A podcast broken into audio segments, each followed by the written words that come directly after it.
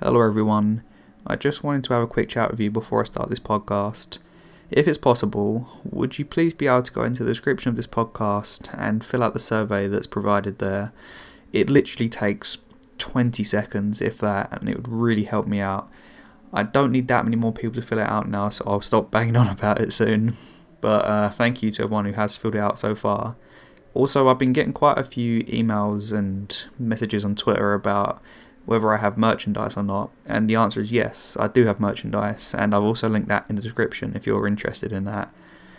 Um, in general, I know this podcast has been pretty irregular. It's been sometimes once a week, sometimes twice a week, sometimes once a month, sometimes once every two weeks. So, I'm I'm planning on making it a bit more frequent. Hopefully, once a week. I've just started uni, so it's a bit, you know, I'm trying to sort my life out a bit at the moment, but I'm trying to get back on track. So, just know that I'm working on videos and I'm working on podcasts and narrations, and they'll be out, and I'm trying to improve in those too. So if you have any suggestions, then let me know. I'm most contactable.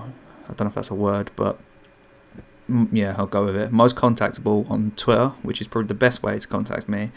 But also, if you do leave a review on this podcast, I'll 100% read it. So if you do want to make any suggestions, then leave a review if you enjoyed it, or if you didn't enjoy it, then just let me know. But if you did enjoy it, uh, if you if you didn't enjoy it, please don't leave a one star and say how much you hate me. Please maybe just you know three star bit of criticism or something that I can you know work on because I do want to improve this podcast. But okay, I'm gonna stop rambling on. Thanks a lot, guys, and I will see you in the next podcast or YouTube video, whatever you want to watch me on. See ya. This is the story of the time I was the most scared in my entire life. The thing that terrified me is so vague that I'm constantly second guessing whether I have the right to be afraid as I was. But in terms of raw terror I felt in the moment, nothing has ever touched this moment. This is a super long story, so I'm sorry. I felt like I needed to get it all out of my head. I've sectioned it so you can get right to the good parts. I grew up in a small, quaint town. Everyone knows everybody. No one locks their doors. My brother and I spent many afternoons over at my aunt's and uncle's house on the other side of town, playing with our cousins and the other kids in that neighbourhood. Next door lived the Morrises, who had a boy, Carl, who was about my brother's age. Carl's cousin George was my age and spent a lot of time over at Carl's house, so we all knew each other really well. Carl had a much older brother, Christopher. He was about 10 years older than the group of neighbours' friends. Just graduating high school, and we were around 10. Christopher, as an aside, would be a let's not meet story on his own, but that's a totally different story. Christopher eventually joined the army, in an attempt to get his life together, to be honest. When George and I were seniors in high school, Christopher was killed while deployed in Afghanistan. I felt awful for his family. Even though Chris really put me off and I barely knew him, it was just awful and a tragic thing overall. My town is very Republican, and given the circumstances of Chris's death, the outpouring of grief took on a political charge, as it always does. Carl deeply resented all of this over his brother's death, which made it harder for him to grieve for a brother who had such a complicated and troubled relationship with him. But George reacted differently.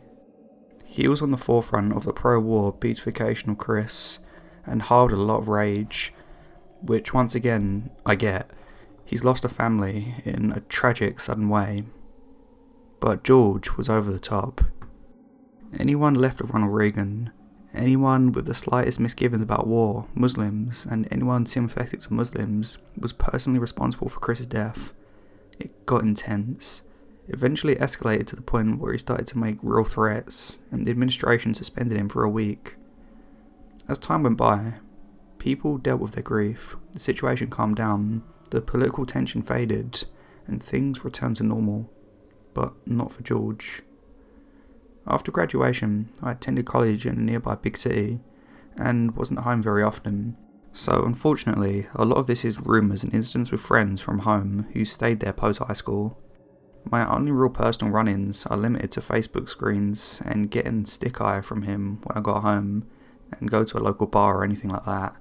He's apparently learned, after his suspension, to keep his anti pacifist crusade under wraps, but there's been a pattern of vandalism directed at liberals and pacifists. Cars keyed, tyres slashed, bumper stickers scraped off. During the first Obama campaign in 08, someone went round the town in dark of night and defaced and destroyed every Obama yard sign in a two mile radius. Every single yard sign. No one caught him, but everyone's sure George is behind it. He's so angry, the other angry conservatives think he's a little out of his mind, and many believe he's doing it too. I don't just want to give the impression he's unlegitimated crazy. Shockingly, he's a fairly normal guy. He has a job where he makes good money and is regarded as doing good work, volunteers, had a long term girlfriend for a while, but I think it's no coincidence that she broke it off with him a couple of months before this incident. He's also known for getting angry drunk at a bar and shouting at people. They've had to remove him a couple of times. In the biggest incident, six or seven months before my run in, George assaulted a guy called Sparky. Christopher had been Sparky's closest friend before he died. Sparky had gone in the opposite direction of George. He was now an outspoken anti war liberal and had been running his mouth about how Bush had killed his best friend when George decided to beat him into the ground. Cops were called, George was hauled off, but Sparky decided not to press charges. So, this is the incident. My hometown's pretty right leaning, but there's a solid, if small, liberal or Democrat scene too. The liberal people like to hold these mini rallies in the park on the main street. I call them rallies because they're really politically themed family picnics, not actual rallies. Just like 20 or 30 people in a park with a slogan t shirts and signs, sitting around and eating sandwiches whilst playing with their dogs. My husband and I were staying in my parents' house this summer while we were prepping to move overseas. I was really wanting to see everyone I could before we left because I didn't know when I'd be back. And when Hippy Dippy Neighbour told me that there was a rally at the park that afternoon, I had to go. The rally was great. It was perfect hot weather, mid July, sunny, just wonderful. I was having a catch up with a high school friend I hadn't seen in years, Melissa, who happens to be that aforementioned Sparky's little sister. She'd been doing quite well, got married to a lovely guy, had her first kid, after a while, the baby wants to nurse, so Melissa's situating him. I take a glance around the area, and my eyes land on George. My heart starts thumping, and every hair on my neck goes up. I don't even know why. He's just leaning against his car door, parked on the opposite side of the street, maybe 15 feet down, smoking a cigarette and just messing around his phone. But I'm panicking. Then I notice it. It's July, not a cloud in the sky, easily 90 degrees in the sun, and he's wearing a long, thick winter jacket. It's just so strange. All these people in shorts going for ice cream, and he's just for January wind. Why? Why is he wearing that jacket, and why is it making me want to call 911 immediately? After a few minutes of trying to ignore the klaxons going off in my brain, I notice that he's glowering in the direction of the protest. When he notices me looking, he looks back at his phone he finishes his cigarette, lights another one, and my hands are starting to shake a little, and the sounds of friendly chatter around me grow distant. I didn't know what to do, but something had to be done. I smiled big and waved out, Hey, George! His head snaps up. I wave and smile again. George, come over! I wave at him again. He gets on his feet, unsure, takes a couple of steps in my direction, hesitates, and then he slowly walks over to me. Um, hey, how have you been? It's been so long. I feel worried that my fake friendliness is too exaggerated. Um, yeah, good, he said. So here you got this really good new gig. How's that? Good. We continue like this. I'm putting my best friendly smile on. I'm pulling out my best small talk. The weather, my move, local news, his job, childhood good times. I cross my arms over my chest so he won't notice that my hands are shaking. He answers in grunts and monosyllables. He seemed crazy nervous, shifting foot to foot. His eyes keep darting to his car, to the people around him, and back. He keeps. It was just like this creepiest, most horrifying part of unconsciously touching his chest, like he's trying to make sure something was still there. At one point, I went to hug him, and he pulled back so fast you'd think I was covered in crap. After about five minutes, but what seemed like an hour, he blurts out abruptly, Gotta run, bye. It was the most syllables he's uttered the entire conversation. He turns, Speeds walks to his car, jumps inside, and speeds away. I sigh with relief and turn back to Melissa, who's finishing up nursing. I asked if she saw that and if she was as freaked out by it as I was. She says she was, so I asked to talk to her privately about it. She hands off the baby to her husband and we go to a quiet corner of the park. I start rambling about the story just to get them out of my head and get a little bit of validation from someone else. Was he really that creepy in the coat? Should I be as alarmed and as terrified as I was? As soon as I mention him touching something inside his jacket, she sits down on the ground and starts to burst into tears. Through her sobs, part relief, part panic, I think she tells me that last night her brother Sparky had received a phone call from George out of nowhere. They obviously hadn't been very friendly for a while. George seemed hurried and a little frantic, clearly had something on his mind, but all he had told Sparky was that under no circumstances should he go to the rally the next day, and that he should tell Melissa to stay away too. He wouldn't explain and hung up. Sparky decided not to go, but Melissa thought it was just George being George and went away. Both Melissa and I went home straight after that. What the hell, guys? I know George owns a gun or two. Hunting and shooting is a pretty popular hobby where I'm from, and it's pretty common to own a gun and know how to use it. Did I fall on mass shooting attempts? What happened here? It just could be, couldn't it? I just don't know that I've ever felt like I was in more danger in my entire life. I've not heard anything from or about George since then.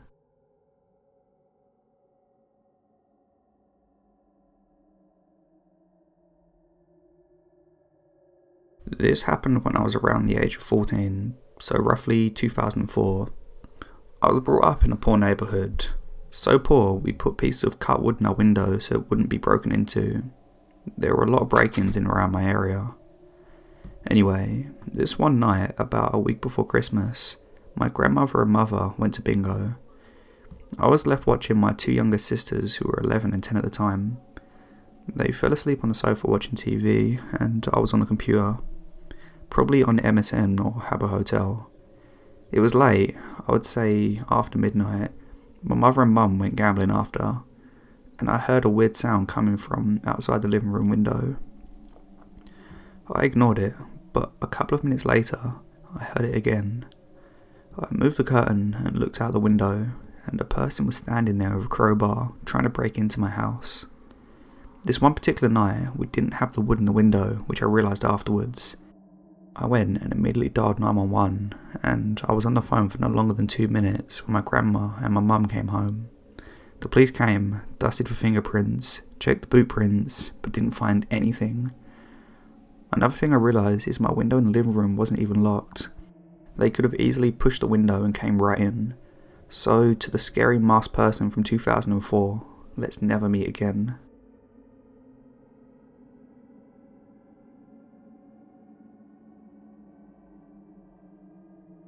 So I started reading the post here, and I realised that my story would fit in really well, so here it goes.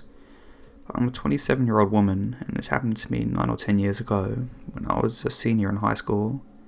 We lived in a pretty large house, but my siblings were all away at college or boarding school, so it was only my parents and I in the house.